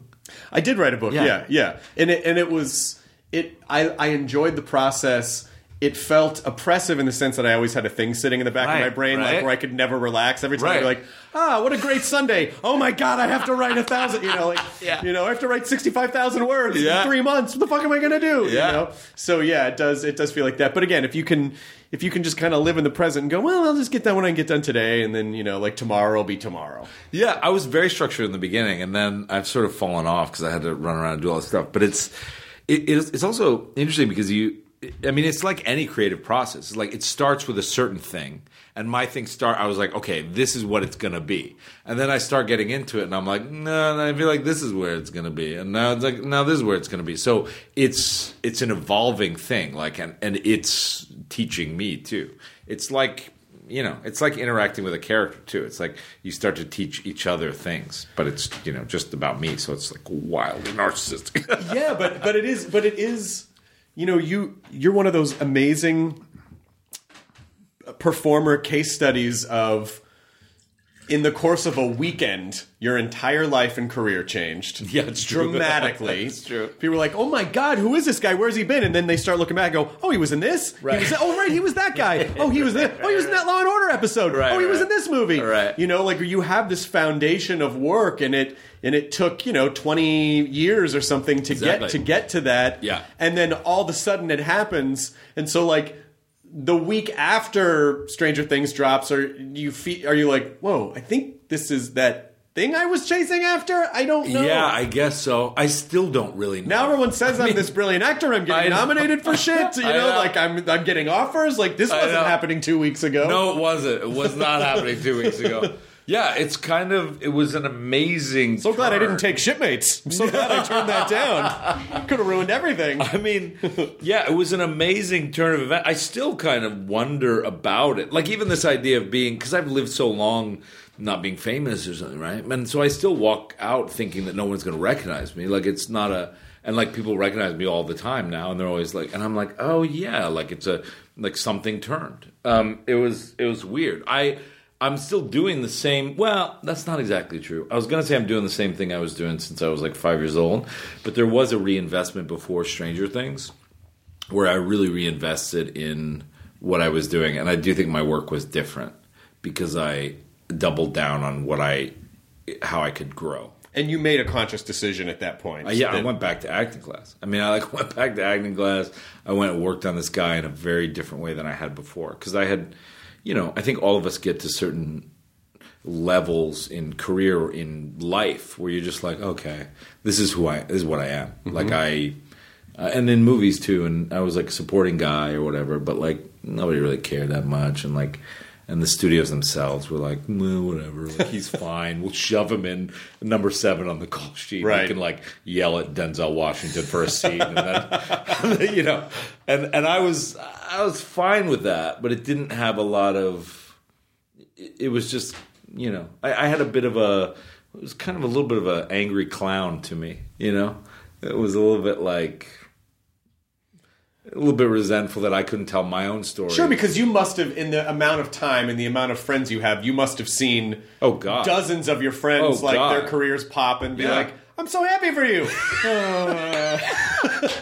totally. Uh. and like all my career, I mean, the interesting thing about New York too is like, and I have friends like this who are in New York now, like great actors who, you know, who I've done plays with whose careers haven't had this, but they're just like great New York actors. And so I was that guy. Like I was doing plays with, you know, Ethan Hawke, Billy Crudup, uh, uh, Martha Plimpton, like all these people that had big, you know, and they were always like, "Oh, you're so great," and I'm like, "Yeah, thanks, thanks guys." Tell Hollywood, why don't you? exactly. But like, um, yeah. So it was, but but then you know the funny thing was after you hit about thirty five and it's not that way. I got very. I was like, fine. I was like, that's fine. I'll never be on the cover of a magazine or whatever, but I'm good. Like I just sort of work and do my thing. And then this show came along, and I read the script and I got the part, and I was like, I was like, even if it doesn't amount to anything, again, not the results, but like I owe it to this particular script to actually go in a different place than I've gone before. Mm-hmm. Like I used to be willing to show up and like you know be cool, do a little work, say some lines, do some stuff. But this, I was like, I actually want to go to this place with this dude and make him like really broken and really um, specific in terms of like who a guy would be who lost his child at five to cancer, who's a man of justice, but who is it's five years out from that experience. So it's not like that guy wakes up sad anymore. He just is dead. Yeah, it's empty. Yeah, That- Right. And there's uh, and there's a shtick to that too, where it's like you can't let people see that or whatever. There were all these things about the character that I wanted to craft that are very subtle things that you may not even know when you're watching it. But it's like I, I did a lot of work that I hadn't done before. That was very different. So the fact that people like that was um, like they they aren't wrong to have not discovered me earlier. Like I was doing something different, and it's also a responsibility moving forward that like I'm better when I work on stuff very hard. I mean, it is it is that kind of funny thing about how we can overcomplicate things and we can bring in all of these, you know, all this magical thinking and superstitions. Well, I didn't get this because of this or that or this or this is the story. And when you really just tear it down, it's like, well, if you put in the work, and unfortunately, eventually, that's been my experience. Yeah. Unfortunately, it's been my. Has it been your experience as well? sure, like you know, it. You know, I Shipmates, for example. did not put in a lot of work. what? Well, Wrong. I mean, but yeah, like you know, when we all we all tell ourselves stories that we need to navigate the world, and sometimes those stories put us at the center of this kind of victim controversy of like, oh, I'm not getting these jobs or this Right. because people hate me or I'm suck or the Yeah. universe is conspiring, and it's like, and one of the things that I have taken from AA is like. None of us are that significant. Yes. We are all insignificant, and there is a great Nobody really cares. comfort in that. Yeah. You would think like, well, that would destroy your ego, and it's like, well, it should destroy your ego because your ego, the ego decisions that you make, are usually the most deadly and the most painful, and have the most painful consequences because your ego is what you're putting on to the craps table, and you can't control how the dice are going to roll, and so. You know, like being able to take a step back from that um, is is very is very has been very is very helpful. But putting in the work is yeah, you put in the work and you you don't tell yourself those stories. Just go, I'm just going to put in the work and I'm excited about this, and then you let it go. Whatever happens is going to happen. I'm either going to, Yeah. you know, it- but the work itself pays off. It may not pay off directly in the way that you think it does, but I do believe that there's a cause and effect. Like it's kind of like going to the gym, right?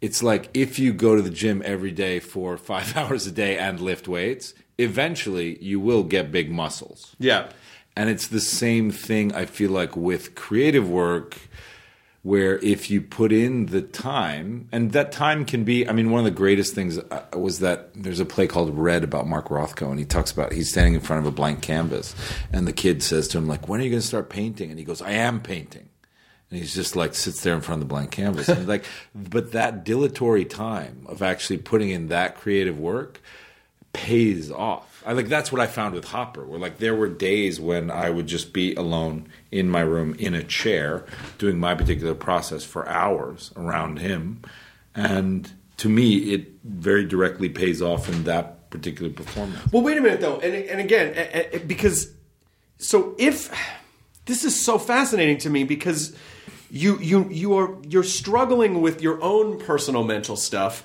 and yet you have to live inside. You have to live as this guy for a long time. Feeling all of these really fucked up things. Oh, yeah. Is that making it worse, or is that helping you in some way exorcise some of your own stuff. I, I'm I'm so curious to know how that affects your own personal because you can't just shake that off. No, you can't. But I would say it's the latter, and I would say it's catharsis. And again, it's that. It's almost like what I just told people: believe other people who are suffering or going through something, believe their truth. It's almost like I had a little guy inside of me who was like David, who was suffering this thing, and I used this artistic opportunity to believe him and, to listen. That's to what him. made him so real because you're rooting it in these actually authentic Oh, horrible yeah, yeah. things that you're feeling and Yeah. that's what people are you know people can read that and in in the in the process of feeling empathy and understanding Hopper they're really understanding and being empathetic to David In a weird way, yeah. But the lucky, the great thing, and this is something interesting in terms of moving forward, in terms of publishing this book, which uh, is that there in the um, in Hopper, there's a mask, right? And and it's it's to me the greatest acting work is it's not autobiographical because the details of Hopper are very different from the details Right, of me, right. But it's very personal, mm-hmm. and like I remember Angelina Jolie when she was younger, like around Gia or something, she had some interviewer and she was annoyed at the end. And she was, a, and she said something like, "If you want to get to know me, watch my movies." And I was like, "That's it." Like you, you can understand more about me by watching my performances than you can about me talking about myself because, and and you know, good actors that are using that stuff, you can see it all over the place. You can see these aspects of them that. Um, are allowed to come come out through this filter of character, but that are you know deeply you know d- d- deeply personal things, and I feel like that's what you know great writers do as well, or great painters do as well. Is like you get to know who Jackson Pollock is by standing in front of one of his paintings, you know. But for better, for worse, you get to know you get to know who you know uh, Saul Bellow is by reading. If you're looking for it you know like if you're asking those questions. I mean I do feel like But that and that but again, that's identity. It's like, do you want to just know the personality quirks, or do you want to like know them, like to know these things that are, you know, these primal weird feelings? And who who are they? Are they are we our conscious choices? Are we these primal things that we're using personally? Are we our personality quirks? Like, I guess we're we're a pastiche of all of them, but. Yes, it's a very, uh, you know, you're getting to know an aspect of them that they probably wouldn't reveal to you at a cocktail party. And, and and how would they put that into words? I am like this. Here are words that it's like no, you would have to ex- because You have to express it. It's Yeah, a- yeah. ha- it's an expression and it creates an experience. But I do feel like and and we circle back to the horrors of social media. like none of that can be expressed in hundred characters. no. And again, I, you know, like this is a broad sweeping generalization, and this is not true for every situation. But in general, I do feel like empathetic people will always ask questions first, and arrogant people will always give you their opinion first. You know what I mean? It's like Yeah. it's like I don't. don't you think? I, yeah, but I, I I feel like I'm I feel like I give my opinion all the time. but, we're, but we're all of those things. Of we are we are of both empathetic and we are both arrogant. Like no course. one is is any one or, or the other. But I mean, but this idea of seeking first to understand, to understand, you have to ask questions. And so I guess it just means like be curious, even when you think you know everything, because we don't. You know, like and it is in your search for spirituality and your search for God, wherever you are in that point. It's like, oh no, the question is the important part, and and that's I think a great. It's what that's. I will never forget that you said that because it's it. It's like, oh yeah, is, maybe that is part of the thing, and we're trying to search for this result-oriented thing, but it's not about that at all because this is all part of a process. And and you know, and as you do bigger and bigger things, and I know we didn't we didn't even talk about Hellboy at all. we can talk about Hellboy for like a few, a few right, minutes, right. if, if, if, I mean, because it is coming out soon. right. Uh, and you know, was that w- when that lands in your lap? Are you are you thinking like, oh my god, yes, of course, or is it like I don't know? Like, am I ready to do this? Do I Oh, want to do this? Yeah, thing? yeah, yeah. Oh yeah, no, no, no. It's sc- scared and yeah, don't know and don't know what. And then you know, as the pitch got stronger and the script and all these ideas, I was like, you know, I was like, this is really fun. First of all, the idea of making a monster movie, like a true monster movie where I'm wearing prosthetics and like a whole thing, is when do you get to do that? I mean, it's like Yeah. it- it's like, but it's like old school Frankenstein. Like it's not CGI. It's like a complete outfit, a complete thing. It's it's incredible. and he's so character, fun. and- he's a character who there's all these crazy visuals, but at the core of it, he's like a deeply flawed, complicated guy. Exactly. And at its core, it's an identity piece. Yeah, It's like I'm destined to bring about the apocalypse. I'm destined, and like let's just make that genetics. Yeah. My genetics predisposed me to do this awful thing, and everything in my power is trying to stem the tsunami. But my genetic, you know, imperative is to do that. And like that, that's an interesting play because I have, I mean, then that's what I'm struggling with is this idea of biology versus conscious will. Choice. Yeah, but even con- con- yeah. So like the idea and the idea that comes out in the film is that if i choose to go against and do the right thing i'm actually going to have to sever like make a devil's bargain which is like i'm actually going to have to sever something that's painful. Yeah. like as opposed to something where it's like oh yeah just give up that bad it's like no no my sexuality is in both like i'll never be able to be in a relationship. I'll never be able to because monsters are my people. Mm-hmm. Humans are not that's i mean that's another thing that i found fascinating i find this fascinating about superheroes all the time which they never talk about is like sex.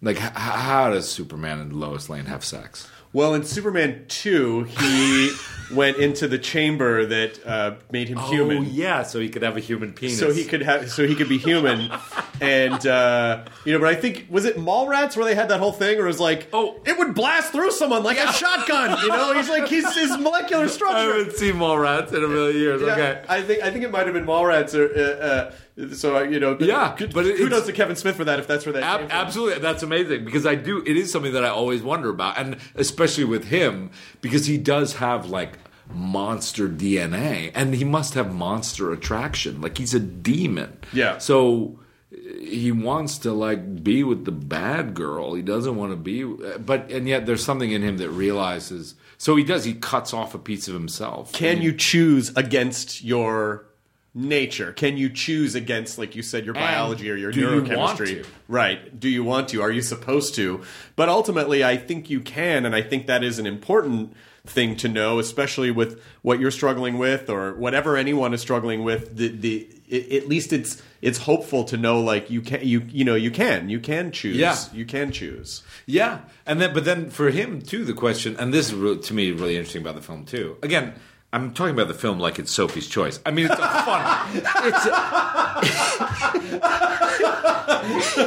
it's We a know on fun- Shipmates I made a lot of really complicated. Like, no, no, I love so much you about talk about shipmates as Deadwood. Yeah, exactly. Yeah. In the beginning of uh, the series, as we progress through the seasons, the way you see my character develop on the screen. You want me to get on that cocksucking boat and into that motherfucking cocksucker over there and just, I'm supposed to It's buy very interesting you bring up the awesome mates line Yes. because that came out of a discussion I was having with. The sociological treatise known as Shipmates. but I will go there, Chris, because I I, am as sincere as anyone. we are committed to But this. uh, yes, the the oh God, what was I? What was I saying? We were oh, ta- yes. the arbitrariness of good and evil in general is like one of the things that the film kind of explores. It's just this idea that so he's a monster, right? And he himself is chosen to fight monsters for the good of humanity. Like Yeah. why? Right. Like what's so great about human beings? Human beings just fight or just kill monsters. So they're their own, you know, killers. Well, it depends. Like, so why? It why are depends we- on this arbitrary agreement you're talking about. Like, Exactly. if the demons were the protagonists, Exactly. then the humans would be like a fucking disease. And he's stuck in a movie called Hellboy, still fighting for humans. Yeah. And in the middle of the movie, he kind of goes, hang on a second. Let's really think about this question. And that was one of the things I loved about it was like, maybe we should do, maybe I should, I know everybody, well, but maybe I should do the opposite thing. And so, you know, it's like a tension that runs in the movie. So yeah, I really liked all those different things. And he's like a fun, wacky, like dark dude in this, you know, superhero world where uh, I, yeah, I liked, and it's a horror movie. Like it was just really fun, and I think uh, how it turned out is like, it's it's a really fun movie, and it's different than it's scrappy. It's got a scrappy monster feel to it that I really like. Yeah, and I I feel like I think I ran into you at some party or something, and you were like. Oh my God! The sh- shooting. Because where were you shooting in? Like, Pro- were you in Czechoslovakia? You were in Bulgaria, yeah, yeah. You were like, Whoa. Whoa, it was hard. It was hard. I don't speak. I don't speak the language. Right. And You you I was in makeup chair. Yeah, some crazy, crazy people, and I don't, you know, and I'm in the makeup chair at like three in the morning every day. Uh, it was very hard. It was very, very hard. And I would just go home in my hotel, sleep for like six hours, and I would just consume just chicken. I would just had like I just had, and then I wouldn't eat the whole thing, and they would pile up in my hotel room, just these old containers of moldy chicken. so like to me, it's just old containers of moldy chicken and tons of cigarettes. It was just like, yeah, it was it was hell, boy. cigarette. Nicely. That's the way. Bring it back to shipmates. Bringing it back to shipmates. Bringing it back. I mean, listen, I, uh, you know, you you're someone that, like we we would text every once in a while. I think you might have changed your number. I did no. I, I had to change it. Yeah, I'm sure you it got to change it. released. I, I changed my Instagram account to a business account for those Tide ads. Oh, and it got out. and and it, it it got released on the internet. I was in I was on uh, a vacation in Hawaii, and I changed it over there. I had the assistant change it over something, and I I left my phone in the room, and I went out to the beach, and then I was like, oh, I left my phone. I came back like an hour later, and there was hundred and fifty missed calls from. Wichita, Kansas, Any good messages? and like yeah, and like, and like I listened to a couple of them, and clearly they were like big Stranger Things fans, children, twelve year olds who had found this number, and we're like, hi, hi, David, hi, hi. Oh, Yeah, that's really funny. Yeah, yeah, I because changed I know my I number. texted you one day. So and it, came, it showed up uh, green. every Yeah. everyone, all the twelve year olds listening now, the new number is. I'm not going to say. but you know, you're Yeah, I hope you've been sending uh, vacant texts to the thing. I'll give you the new. because yeah, you're, 'cause you're you're one of those guys that like No, we'll I text everyone I go, God damn it, I want to hang out with that Yes, guy. You no, know, no, like I really, I really want to hang feel out the with you. same way about you. I, you know, like from the second that I met you at that party, I just had this feeling of like I feel like we're gonna be friends. Like you know when you meet someone and it's just like, oh, nice to meet you. I like Yeah, what yeah. you do. It's nice to see you. And you go, "Um, I may never talk to that person ever again. Not for any bad reason, but there's just.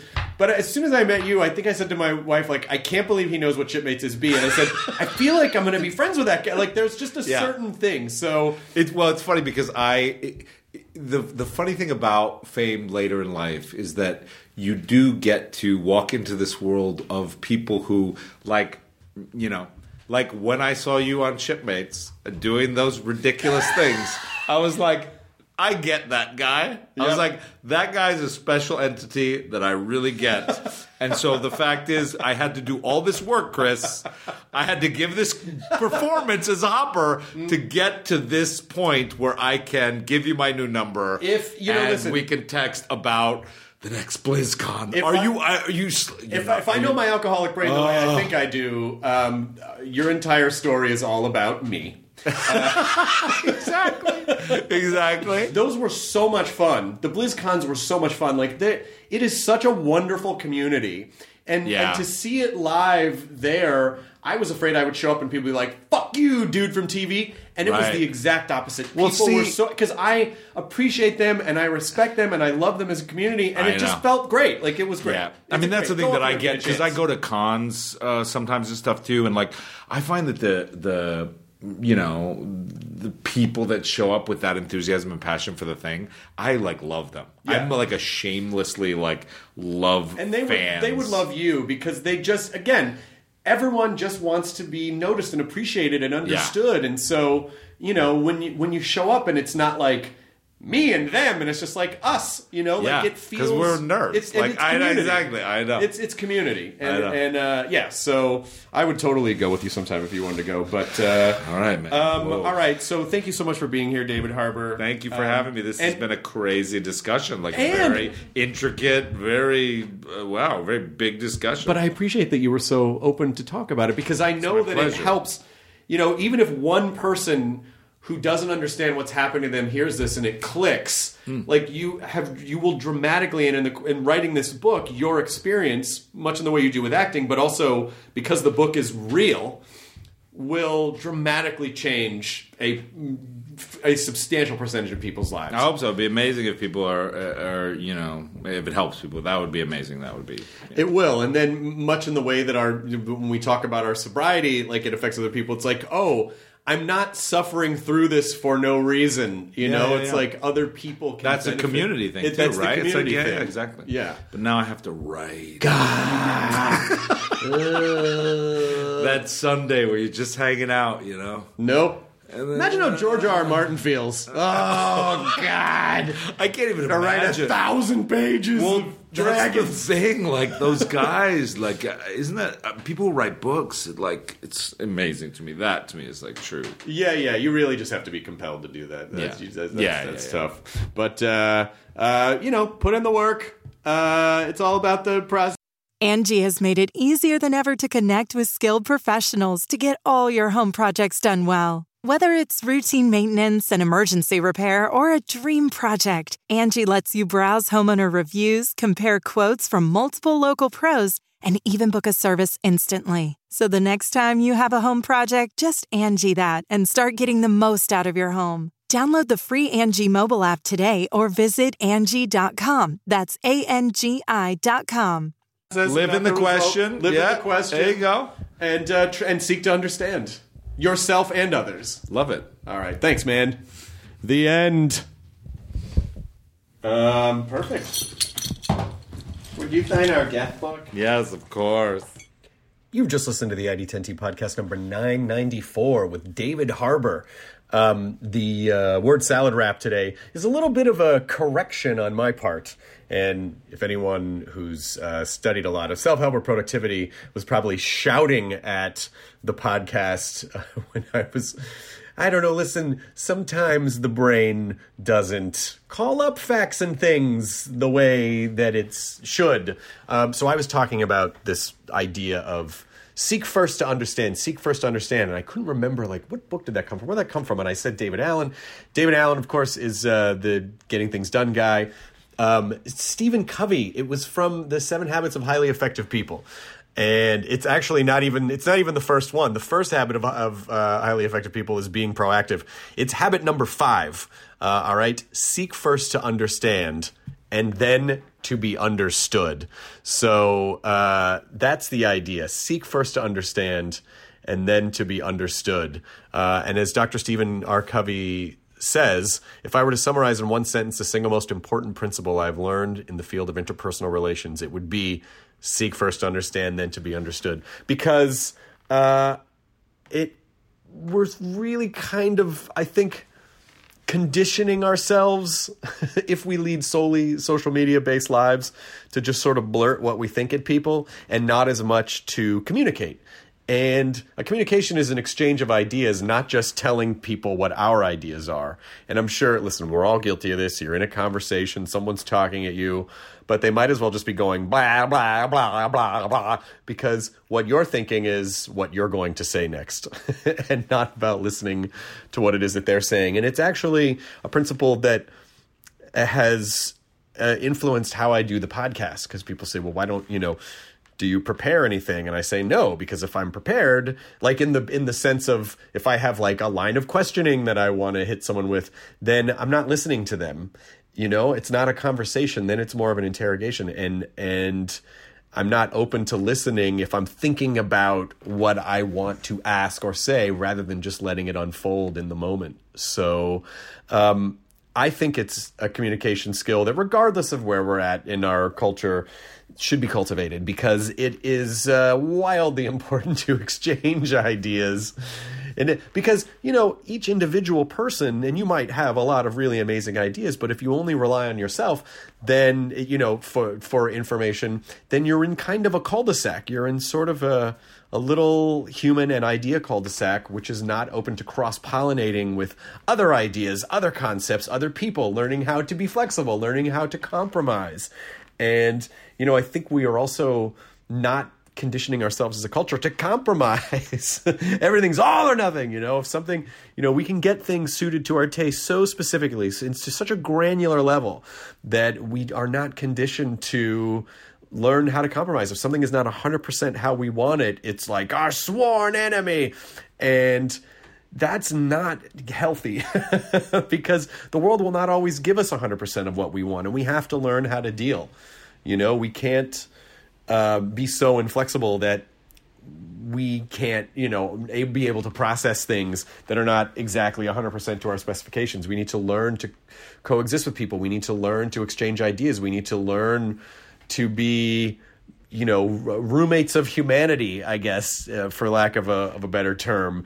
And part of that is learning how to understand first. Even when someone says something that you don't like, or someone says something that it doesn't make any sense to you, why did they say that? Were they having a weird day? Do they have different ideas from you that might broaden your perspective? Even if you don't agree with what they're saying, is it possible that you could try to understand it anyway? So at least you could figure out where they were coming from because you know, it's one thing to not agree with people, but it's another thing to dehumanize them. And I think when we put up walls and we imprison ourselves within our own egos, we're not open to the shared human experience that we're really supposed to have. So, um, you know, I just think it's a better way to live if we can do it. I'm not saying I'm perfect at it, and I'm not saying, you know, you know, we a lot of times we teach the things that we need to learn. You know what I mean? So I I challenge you, us, I challenge us to learn how to understand more than trying to jam our opinions down people's throat. And I I did I, I and I I did further kind of expand on that in the podcast where I said I think, you know, empathetic people always ask questions first, and when we get overtaken by arrogance, we blurt out what we think first. And we blurt out isn't it kind of funny that we blurt out what we think and then when we take a step back, we might go, actually, if I'm really being honest, I didn't really know everything about that thing I just blurted out. I just wanted to blurt it out to look smart or to just, you know, mark my opinion territory or to, you know, to protect the fact that I really don't know what I'm talking about. Or maybe it was just an ego thing or, or even if I am right. Maybe there's other perspectives that I hadn't considered, even if mine is right. Who knows? But um, it is you know, it is a challenge because it's it feels better to us to just, you know, surround ourselves with ourselves as the famous uh, Yes song, Don't surround yourself with yourself. So that's it. That's a little word salad wrap for today. Seek first to understand. I apologize to Dr. Stephen R. Covey for not being able to conjure that. Uh, the book, The Seven Habits of Highly Effective People, and uh, and what are the seven habits?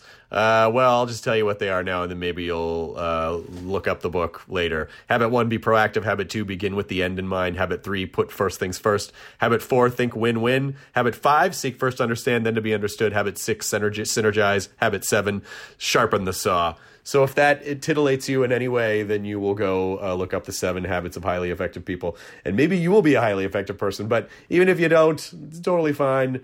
Just do your best to understand, be a good citizen of the world, and uh, not just for the world, but also for yourself, because it will increase your wisdom uh, and and and give you more value to you uh, as well. Um, so there you go. That's it that's the word salad wrap. As always, I appreciate you, and uh, thanks for listening. I'll see you in your ears next week.